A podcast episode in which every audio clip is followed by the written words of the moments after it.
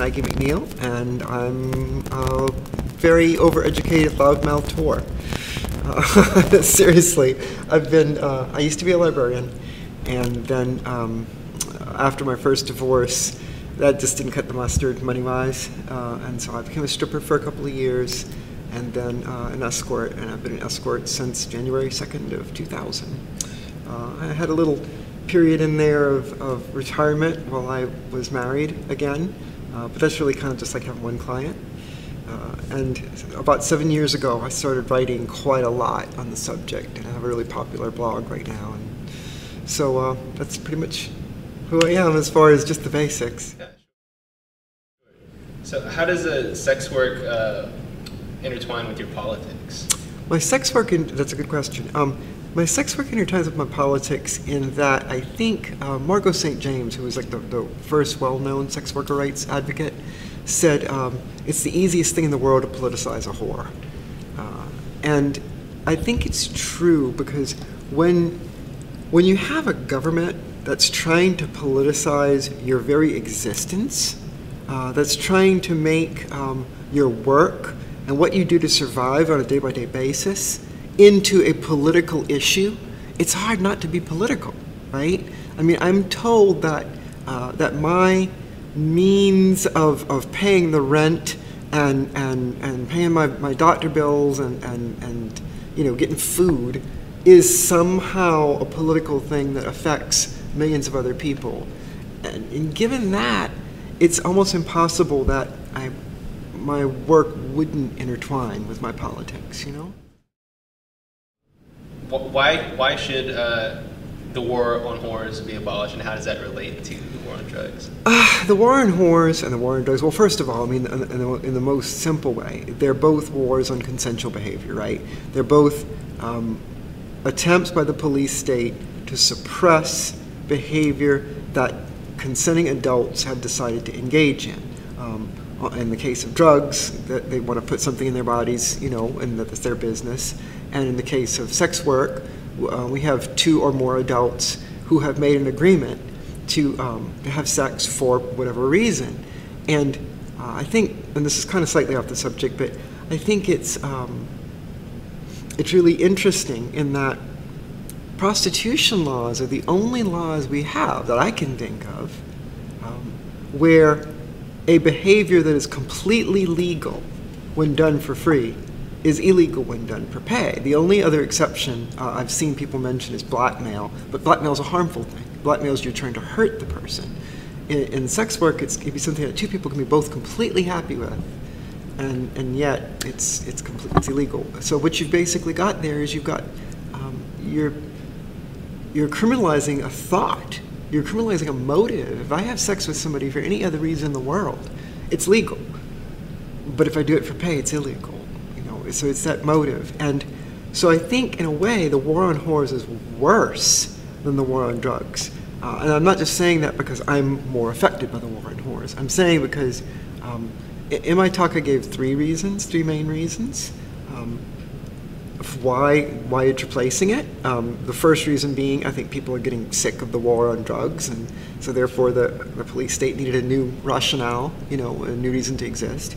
Um, the second is that um, I think they realized that the war on whores was uh, was easier in a way, uh, partly because a the stigmas against a sex work are extremely old. I mean, they go back to you know beginning of civilization, right? Um, and two, that with the war on drugs, if you're going to frame somebody, you at least need a throwdown right? You at least need to carry a little baggie of crack in your pocket if you're a cop to say you pretend you found on them. Um, and if you really want to frame them for something big, you're going to need to, to come up with a truckload of coke or whatever, you know, to say that, that you did this. The war on whores, you don't even need to do that. A cop can literally just point his finger at somebody and say, "Oh, I saw her do this," um, and she can be arrested for that. There, there are women. Uh, that there are plenty of cases, and I, I track these on my blog quite often uh, under the title uh, Lack of Evidence. And it'll be th- crazy things. It'll be um, women get arrested for wearing boots, women get arrested for, for walking in a certain place, uh, for talking to a known prostitute, uh, for talking to somebody through the window of a car, um, for, you know, there are cases where, um, in, in reverse, where they have a policewoman, you know, pretending to be a streetwalker, and they will literally arrest any man who drives down that street by himself. And they'll just pull him over and arrest him because he was in a known prostitution area. So, you know, even um, whereas the war on drugs warped the principles of evidence, the war on whores is basically throwing them out the window. It's, it's completely just discarding uh, the, the, the, whole evidentiary principles. And the third thing, uh, I think, and, and this is in some ways the most important, is that I think the war on whores is, is a, a, a backlash against the advances in sexual autonomy. Uh, I don't think it's, an, it's um, coincidental that it started ramping up. Um, the real hysteria started ramping up in 2004, which is the year after New Zealand decriminalized prostitution. It's the year after uh, Lawrence versus Texas. It's a few years after um, several European countries loosened their laws on prostitution. So you see what I'm saying? It's, it's, I think that the, the, the anti-sex people were seeing a movement. They were seeing a lot of, of move towards sexual autonomy, you know, toward, uh, against, away from repression of sex workers, repression of gay people, uh, repression of trans people, and, and they had a backlash against it. And I kind of think, in a way, and, and, this is something I didn't mention in my talk earlier because it, it, didn't occur at the moment, but it's, it's true. I think all these anti trans laws we're seeing, the bathroom bills and all that, are really very closely related. I think that it's, again, it's, it's trying to, um, to push back against um, the liberalization of, of, you know, of sexual minorities.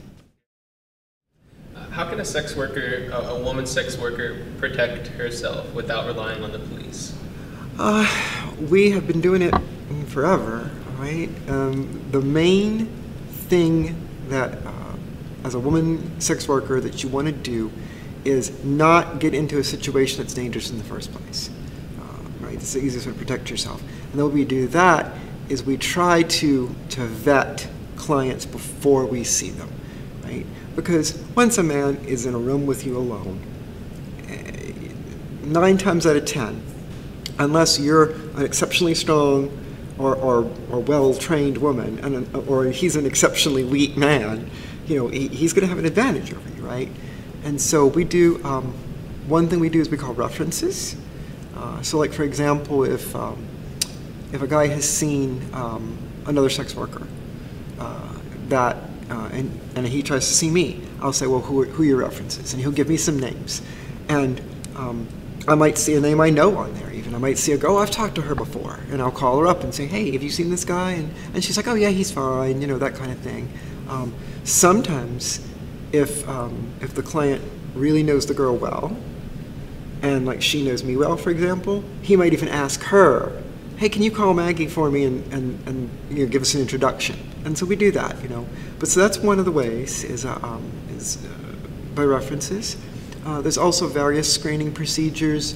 Um, I had a guy one time uh, a few months ago who uh, he came basically out of the blue. You know, he didn't have any local references. He had references, you know, in his in his own state, but he you know, he wanted to see me fairly soon, and so he said, look, my name is such and such. He spelled it out. He gave me his phone number. He was the dean of a university. He gave me his professional website. I, you know, he had an unusual name. I went to the website for that university. There he was. Same picture, same guy. I'm like, okay, this is safe, right? Because the dean of a university is not going to be trying to mess with a hooker in Seattle. It's just not going to happen. Um, so I think that's, you know, the most important thing, like I said, is just making sure you're pretty sure of who the guy is and what you think, what skin he's got in the game, right? Um, generally, the wealthier and more established a man is, the less likely he's going to try anything crazy with you. That's not 100%, right? Because we all hear about stories, but you got to do the best you can. Sure. Illegal is unethical. Why, why, why do you think? Why do you think that sex work is so taboo? Uh, I think there's, I think there's, there's sex in general uh, it has a long history, you know, of taboo about it. I think the reason sex work itself became taboo, uh, because if you look historically, um, and this is one of the things I talked about in my talk, historically the line between good woman and bad woman was not drawn at the accepting of money. It was drawn at having sex out of wedlock. And so, you know, for example, in the King James Bible, when you see the word harlot used, it doesn't always mean a prostitute. It sometimes means an adulteress. It sometimes means um, just a, a, promiscuous woman, you know, because they didn't care. To the ancients and, and even up to through the Middle Ages, it didn't really matter to people um, whether the woman's motive was money or whether it was some. It, the important thing was she's having sex outside of the blessing of the church, or or whatever religion is in that region, because it's pretty much the whole world was like that, right? Um, and so it wasn't until the 19th century that we start seeing this line, the line moved from um, sex out of marriage to sex for profit. Uh, and it's, it's basically in the early years of the Industrial Revolution. And I don't know why that shift occurred then, but my pet theory is that because society was changing, uh, because so many women now were coming from, um, after the enclosures of the farms and everything, we were coming into the cities to work. Um, you know, and that was in England and the United States, of course. Um, mo- it mostly started happening after the Civil War, right? After industrialization starts really kicking into place, and you have these women that are displaced and are coming into the cities. Um, their lifestyle change, and I kind of think it was in the best interests of the social establishment to not discourage women from coming in and working in the factories. And so basically, they had to move that line so that even the women working in factories had somebody they could look down on, right? They had to have a new lowest of the low. Uh, and obviously, that kind of dovetails too with if women are um, if women are working for themselves, because most sex workers do and always have. Um, and in the 19th century, on average, about 5.5% of the adult female population of any given large city were sex workers. That's a big old number. It's way higher than today. Uh, today it's about one third of 1%. So we're talking about what difference of 16, 17 times, you know, um, as many as many women used to, to work. And I think that to a degree it was in the best interests of the, um, the factory owners and the big business uh, interests and all to try to discourage women from jobs that they could do on their own to kind of get them to come into the factories. So I kind of, I mean, that's maybe a little conspiracy theory sounding, but I, I kind of, you know, until I have a better answer, that's, that's my answer. What, what do you think about the women who are in basically an unfortunate socioeconomic situation where they see sex work as not a desirable thing, but the only thing that they can do to survive? Um, well, I, I, am going to answer that question with a question. Um, if the only thing that they found they could do to survive was to be a maid and clean toilets, you know, would that be worse, even though it makes less money? In other words, if you've got a limited slate of options, let's say you're in a situation where you only have three options, right? Uh, whatever they might be, you know, uh, maid, begging, and thief, you know. Um, how does it help you to take one of those away, right? And if sex work is one of those options, and you consider it the best of the options, right?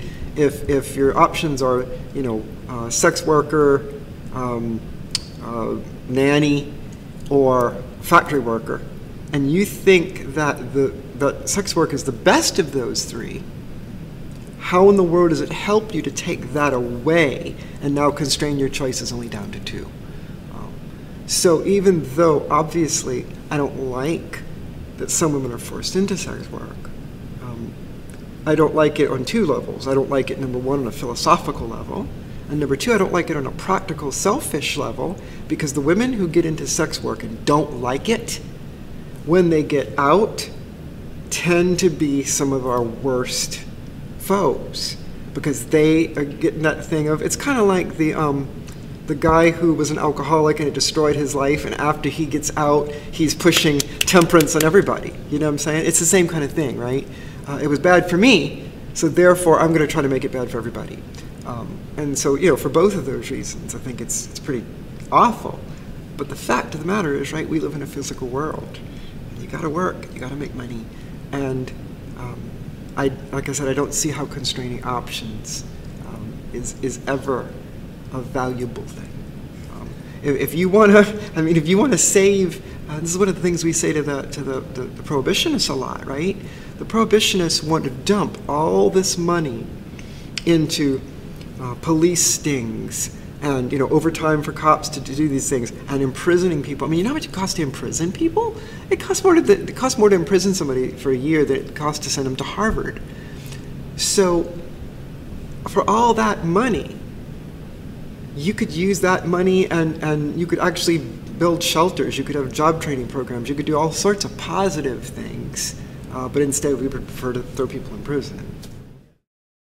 Um, what do you think this animosity comes from? I like to call them Hollywood feminists, but the, the some, some women and, and people like to speak for for sex workers. Uh, Gloria Steinem, Lena Dunham, and there's, uh, yeah, there's a bunch of them. Uh, uh Right now, it's the cause celeb. Uh, I'm old enough to remember when it was not. Uh, I remember when Dolly Parton was in um, in the Little Whorehouse in Texas, and she was making the rounds of the talk shows talking about how she thought it should be decriminalized.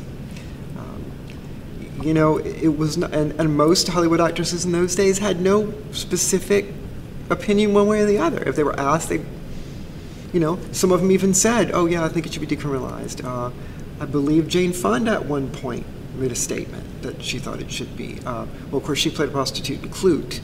Um, but I, I, don't remember whether she did or not, but it seems to me that she did at some point. Um, but anyway, I think it became um, a thing when it became the, the big cause celeb. Uh, and there actually are these people uh, and I found this out when I was investigating uh, Demi Moore and, and Ashton Kutcher. There actually are these people called celebrity charity consultants. And their job is they're hired by celebrities to advise them on what popular causes they should give money to so as to seem socially responsible. And there are there are at least one a couple, you know, a, a married couple of uh, celebrity charity consultants in Hollywood who are pushing the sex trafficking hysteria. Uh, and they were the ones that sold Kutcher and, and Moore on it. And I wouldn't be at all surprised to find out that Mira Sorvino and Gillian Anderson and uh, what's her name, um, um, uh, Jada Pinkett Smith, um, and a bunch of these other celebrity prohibitionists also didn't consult with the same, uh, these same consultants or other people like them who said, hey, this is the cause celeb right now, this is what you should give your money to, this is what you should talk about. And in a few years, when it is not that anymore, you will see all those feminists drop off and disappear and go give their money to another cause, whatever that other cause is. Some feminists and, and women and friends of mine who sometimes criticize sex work do it um, to the extent that it isn't voluntary. So obviously, women and children who are sold into sex trafficking, and stuff like that. Like, what's your approach towards that? What do you think the percentage is? Um, um, I can I can give you actually a pretty close percentage. Uh, we've there have been a bunch of studies done on it because it is such a, a hot button issue now. I'm going to have to answer that in two parts. Uh, one one of the parts is you're going to have to, if you want to start talking about coercion, you need to define coercion, right? Uh, I wrote a column once called Thought Experiment. And here's the thought experiment. The thought experiment is imagine a woman who uh, works as a barber in a barber shop, which is a perfectly ordinary barber shop, caters to men, right? The only thing unusual about it is that all the barbers are female. That's their gimmick, right? So let's say a guy goes to this barber shop and he has a barber there. He knows nothing about her. He likes her because she's pretty and she's nice, and he talks to her, and she cuts his hair. But what does he know about her? He knows nothing except what she chooses to tell him. Does he have the right to pry into her business? Does he have the right to, to dig in there? What if he finds out by a rumor? You know, let's say his, his, you know, his sister tells him, oh, she's got a really abusive boyfriend that takes all her money. Does it help her if he stops going to that barbershop? Does that help her? What if she is in dire financial straits because she got a philosophy degree and she got $100,000 in debt and her parents co signed the loan, and so she has this pimp called the government that is telling her that if she does not pay back her debt, that it will inflict violence in the form of repossessing her parents' house, which they can do, by the way. Okay? So she's debt bonded. She's her family's being threatened, which are all things we are told sex traffickers supposedly do, and she has to go out and work. How is that different from sex work? Is that different? Should we make a law saying she can't be a barber anymore? She can't pay that debt. We, we attribute all these strange extra things um, to, to uh, the same situation when sex work is involved, right? In the West, the rate of coercion, and I say coercion, in this case I mean valid coercion. I mean coercion that anybody would agree was coercion. I don't mean this kind of shit like you hear from feminists sometimes of like, oh, her choices are constrained. Yeah, well, my choices are constrained too.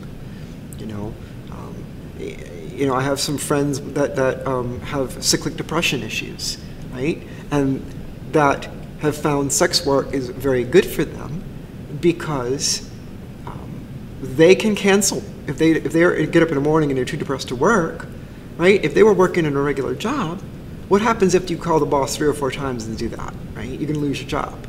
But if it's just canceling clients, right? You can do that. You can do that for years and, get, and, and make that work. And so her choices are constrained, but she's found that this works for her, right?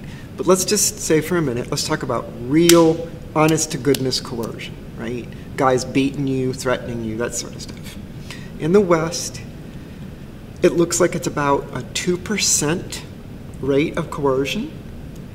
Um, and that's really interesting. I think that's a really interesting number because it's roughly the same fraction of women who report having an abusive or controlling boyfriend or husband. So I think that they're not separate phenomena.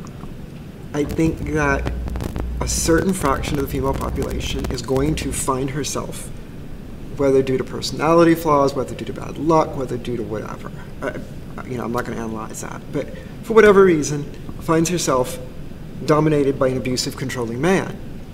The difference is if she's a school teacher or a cashier or a bank teller, we don't have a special name for that boyfriend. We just call him an abusive fuck. But if she's a sex worker, we call him a pimp, and we pretend it's a different thing. Um, among migrant sex workers, the number is a little higher. Uh, it seems like it's about 5% or so. Um, in, in Britain and in the United States, it seems like it's closer to 5% because, of course, migrants, right, have an extra thing that makes them marginalized. They're easier to exploit. Uh, they're in a country possibly illegally. They don't have the right documents, so they're more vulnerable, and so they're easier to take advantage of. Um, and among underage sex workers, it seems like the number is what, 10%. Uh, about 10% of them you know, or fall into situations that are bad enough and have somebody abusing them and, and controlling them. But any of these numbers, even the highest, 10%, are so much lower than what the myth tells us, right? Because when you hear politicians talk, politicians, I've even heard politicians literally reverse it. I've heard politicians say 98% are forced and 2% are, and, and of course this is nonsensical. I have um, been a sex worker for 17 years. I have literally never met one single sex worker, and I've met a lot of them, who was what I would call coerced in that way, right? In that really extreme way. I've known some who were in bad conditions. I've known some who were like, this is the only way I can feed my kids. Um, I've known some who had some mental illnesses. I've known you know, all sorts of different things. Uh, I've known some with boyfriends I didn't like too much, right? But and I've met met hundreds of sex workers. I've talked to thousands of sex workers. And every sex worker I know who tells me that she was coerced, it's always in the past. And it's not a very large number of them. And a striking number of those, even when they're coerced, um, you know, at, at a certain point, they often use sex work to get out of the coercive situation. So, in other words, they have a husband or boyfriend who pushes them into it because, uh, in, in one case I know, uh, he lost his job and they had two kids. And she and he knew she had been a teenage sex worker, and so basically he's like, "Hey, you need to go back to work to support the family until I can get a job again." You know, so he pushed her into it, and then he didn't work too hard at finding himself a new job, right? But she put started putting money aside because she began to realize, oh, this guy's you know going to do this to me, right? And the sex work was what allowed her to get out of that abusive situation, even though she was pushed into it. So it's kind of interesting in that, you know, in that it, I, I know more than one sex worker who has done it both ways, who has done it coerced and who is still doing it now not coerced. Do you think the, the percentage of, um, porn is like that too? Do you know anything about that? I don't, I've never done very much porn. The only porn I've ever done was like just a few clips, and it was a long time ago. Uh, I've never been in the porn industry per se.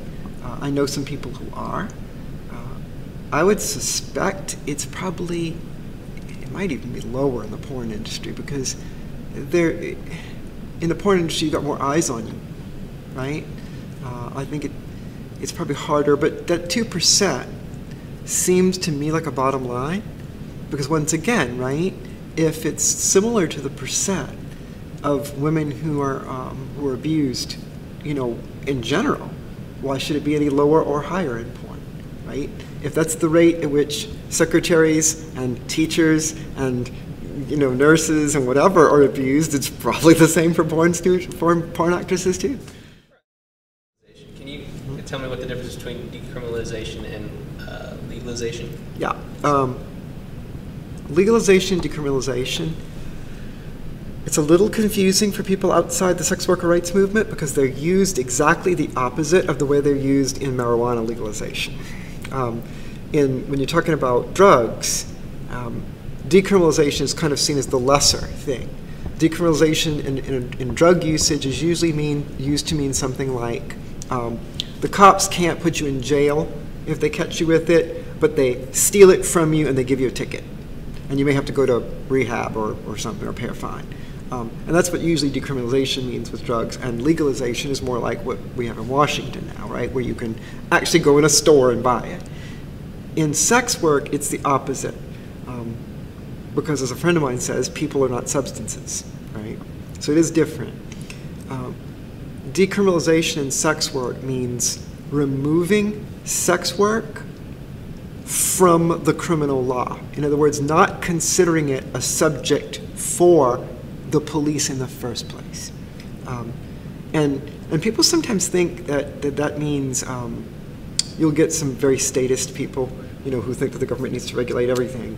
Um, and they, they, have a, they have a cow when you tell them this. And they think, oh my goodness, you know, oh, you, you, you would be like a free for all and you won't have any. I'm like, no, because what it means is sex businesses will be governed by the same kinds of rules and laws and civil codes as other businesses are governed by.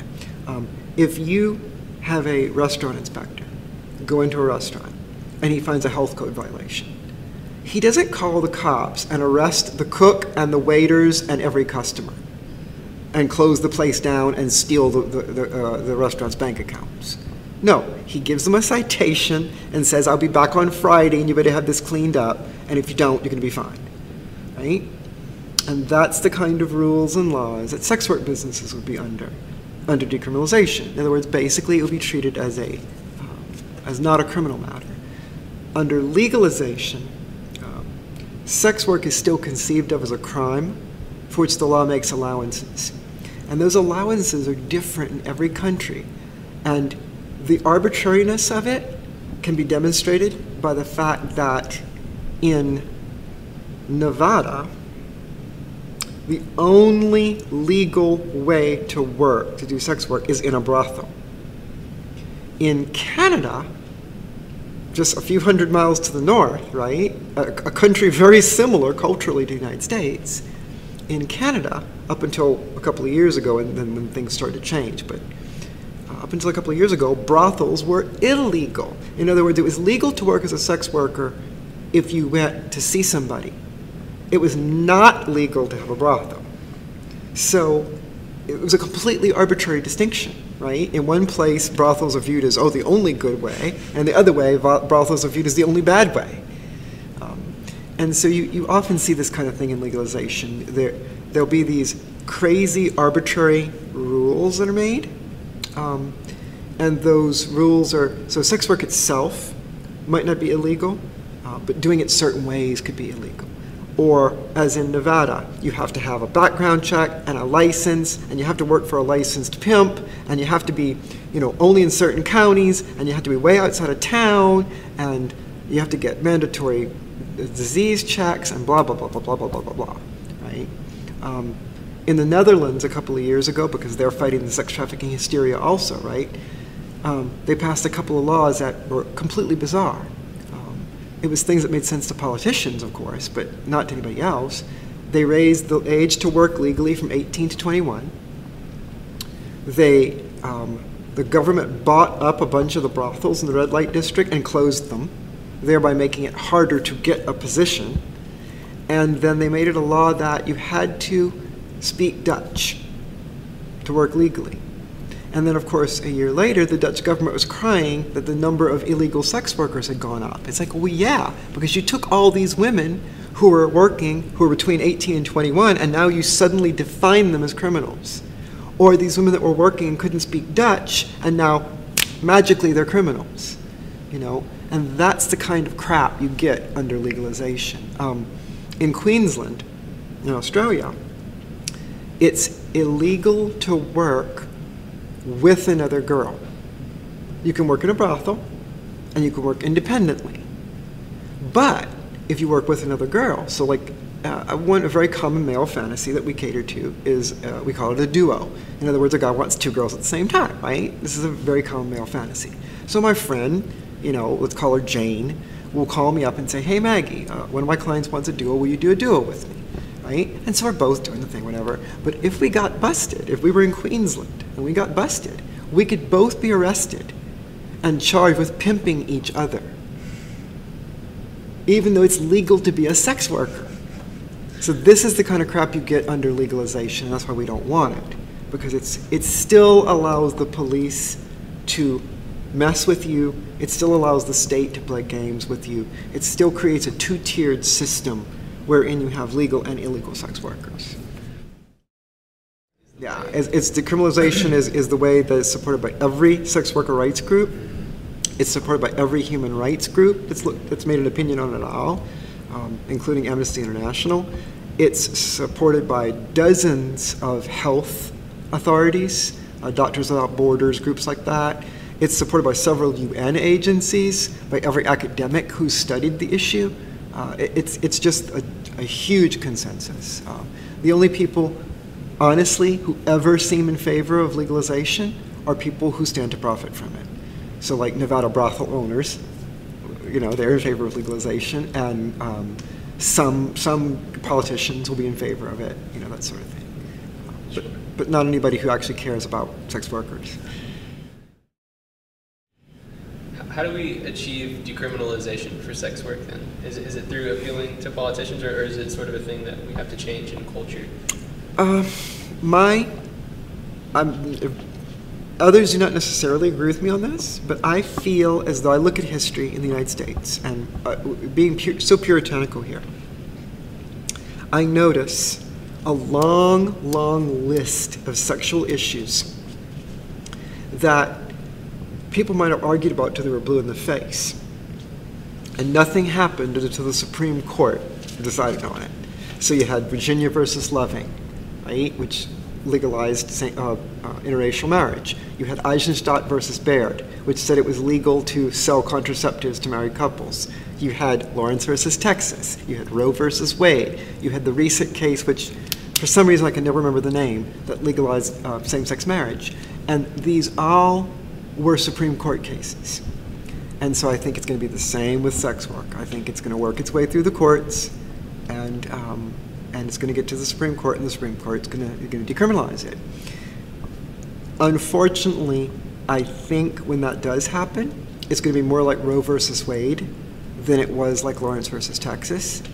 Um, I think what's going to happen is every state, I mean, some states might accept it, but a lot of states are going to scramble to do the same crazy shit they're doing with abortion. Like, okay, we can't ban abortion, but we're going to make it almost impossible for an abortion clinic to open. You know, um, we're going to make a waiting period. We're going to make a, you know what I'm saying? And so I think that's what's going to happen. They're going to, uh, okay, well, we can't um, make sex work, you know, illegal, but we can make brothels illegal. You know, we can make advertising illegal. We can make, you know, and they're going to try all these kind of crazy games, I think. And uh, I, I, think it's going to be going on for quite a while, honestly. But, but the decriminalization itself, I foresee as a, a Supreme Court. And I think we're heading in that direction, honestly. I, I would put it not more than a decade or so in the future. I think it'll come faster than people think it will. Yeah. You think that's because though that the culture surrounding that taboo is, is, is being eliminated through education, or do you think it's because it's just becoming too difficult for the law to try to pursue um, pursue people who do doing? It's always been the it's whack-a-mole. There, there's no. It's impossible to stop sex work. It, it can't be done. If you can't stop people from using drugs inside of a prison, how can you stop people from having sex for the wrong reason? You can't, it's impossible. You can harass people, you can punish people, you can throw people into the prison industrial complex, you can make their lives miserable, but you can't stop it. So there's never, and, and the politicians know that. They know that. I mean, they're not. We may think, I mean, politicians may be sociopaths, but most of them aren't stupid you know, they can read. Um, they know this is not going to have any effect, but they know that it's popular, right? Um, and so I think what's going to, um, the reason this is going to happen, that things are changing, we are educating people. I think social media had a lot to do that, honestly. Because people can follow me on Twitter, right? People can follow lots of sex workers on Twitter. They can follow lots of sex workers on their blogs. And so eh, the, the prohibitionists can claim all they want that there are these vast multitudes of, uh, of sex workers who are doing it, you know, against their will. But when every single sex worker on Twitter and every single sex worker has a blog, you know, the, the, prohibitionists like to pretend well, we're, we're so privileged. But it's like there are thousands of us. There are thousands of. Every sex worker rights organization in every country in the world are calling for decrim. Where are all these so-called, you know, sex slaves that, that don't want it?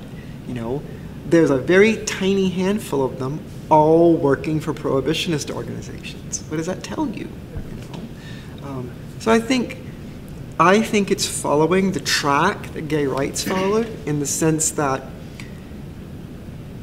back in the 70s, you know, when I was young, um, people in most parts of the country saw gay people as a punchline, right? Uh, gay people were those were those weirdos who lived in, in San Francisco and New Orleans and Greenwich Village in New York, and that's where they lived, right? And we don't have any in Chicago, we don't have any in Omaha or Houston or Miami or whatever, you know. That's just those weirdos that live over there. Well, once gay people started being out, right? And they started realizing, oh shit, my aunt's a lesbian, you know, my teacher's gay, you know, my, my, my neighbor, you know, my, my, my, my son, my daughter. You know, once this started happening, um, people began to realize it wasn't just some weirdos and some, you know, that it was a lot of people, and it was a lot of people they liked, a lot of people they cared about, a lot of people they loved. Uh, and, and you know what? When you get to know somebody, you, you don't want to hurt them, right? You don't want them to be mistreated. It's easy to mistreat the other. It's not so easy to mistreat your cousin. And so I think right now, um, and for a while now, right, people, sex workers tend to be very discreet. We tend to not be out and let people know what we're doing. But more and more of us are coming out. And people beginning to realize, oh yeah, I know that chick. You know? Oh yeah, I know that guy. Right? And as people come out, as we come out more and more, people begin to realize, no, we're just normal. You know, we're just people. Um, they will want less and less to, um, you know, to do that. And um, my very first big activist event, uh, was almost four years ago. I did a, um, a panel discussion at the Albany Law School. Uh, and Albany Law School is a government law school. And so I jumped at the chance because I'm like, these people are going to be future legislators, they're going to be future judges, they're going to be, you know what I'm saying? And I had, um, I, this panel discussion was very well attended, and I remember talking after to a big old group of law students, all listening and asking sensible questions and absorbing what I'm saying.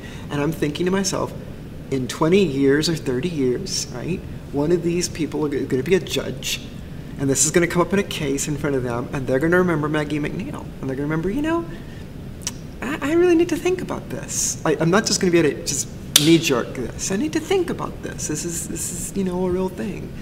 And I think as the culture changes, as the young people who are in law school well, today, and that are going to be the legislators and judges of tomorrow, uh, they're going to get there and they're going to be not so much like their parents and grandparents and, and willing to to condemn sex workers because they're going to have known sex workers. They're going to have followed them on Twitter and seen them speak and uh, seen them on YouTube and things like that. Yeah. If there's if there's one thing that you want the world to know about sex workers, what would it be? That we are not any different from anybody else, and I mean that not in the sense that we're homogeneous because we're not. What I mean is that we don't the variation between sex workers is no different from the variation between any other people.